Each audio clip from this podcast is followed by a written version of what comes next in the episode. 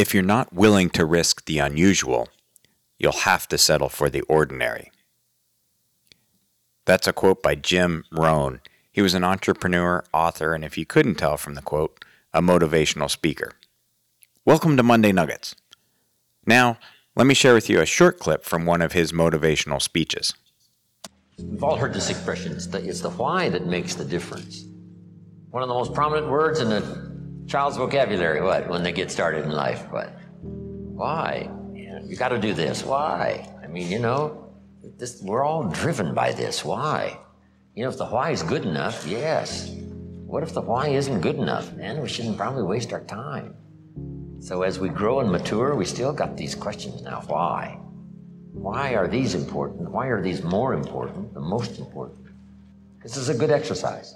It gets you thinking in this kind of mode, this kind of direction, making lists and deciding what's important, and then answer the question, why? You don't have to answer it for the world. Just answer it for yourself. You may have very private reasons why it's important. Nobody else's business. Okay. Here's now one more exercise. Write down this question and then a little paragraph to answer it. What kind of person must I become to achieve my entire list?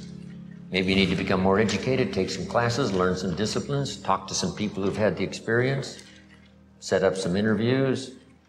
So we've arrived now at the two most important parts of all of this exercise the why and what kind of person. Maybe you'll have to stretch further than you've ever stretched before expand your thinking, develop more capacity to believe, have faith. How many of your kids ask why? If they're anything like mine, they do all the time. And side note, I need to be a little more patient in their why line of questioning because sometimes I think it can get a little off the rails. But here's the thing with kids asking why it creates the spark in their life because the world is still relatively new to them and they're eager to explore it, understand it, and figure out how they fit in it. How many of us have given up that line of questioning? How's that working out for you? Has it been rewarding as you hoped? Questioning why things are the way they are is a great exercise to keep flexing our learning muscles and continually learning about the world, other people, and ourselves.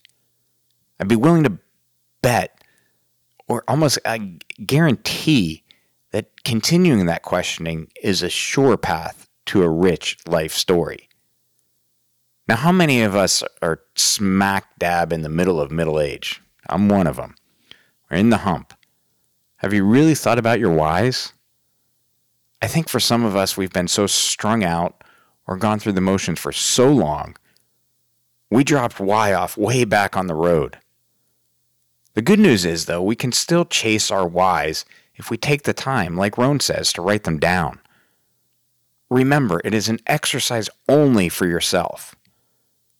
But if we clarify our own whys, then the second part of Jim's exercise, the figuring out of what type of person we want to be, or to use the Soulcraft slogan, what type of story we want to write, becomes much clearer and easier.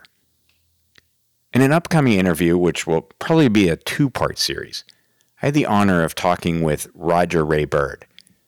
And during the conversation, he referenced several times his written eight core values. And what's really cool is that they are there as a filter for him. They answer his whys because he can easily go through things and say, why should I do this? Or conversely, why shouldn't I do something? I've personally spent many years writing down goals, dreams, etc. And that's all good stuff. But I've realized I've never taken the time to write down my whys. Like Jim Rohn and, and Roger have both said to do. So shame on me if I don't heed the advice of two people I deeply respect. This is not to say the process is going to work for everyone. But what is the worst of the worst outcome if you try to take the time and write down your whys? So, to conclude this Monday Nugget, I'll hope you join me in spending some time to think and write down your whys to help gain a little clarity and, more important, some intention. Because hopefully we can whittle down all the world's whys to a few that are meaningful to us and go chase them like hell. Thanks for tuning in, Tribe, and until next time, have a great week.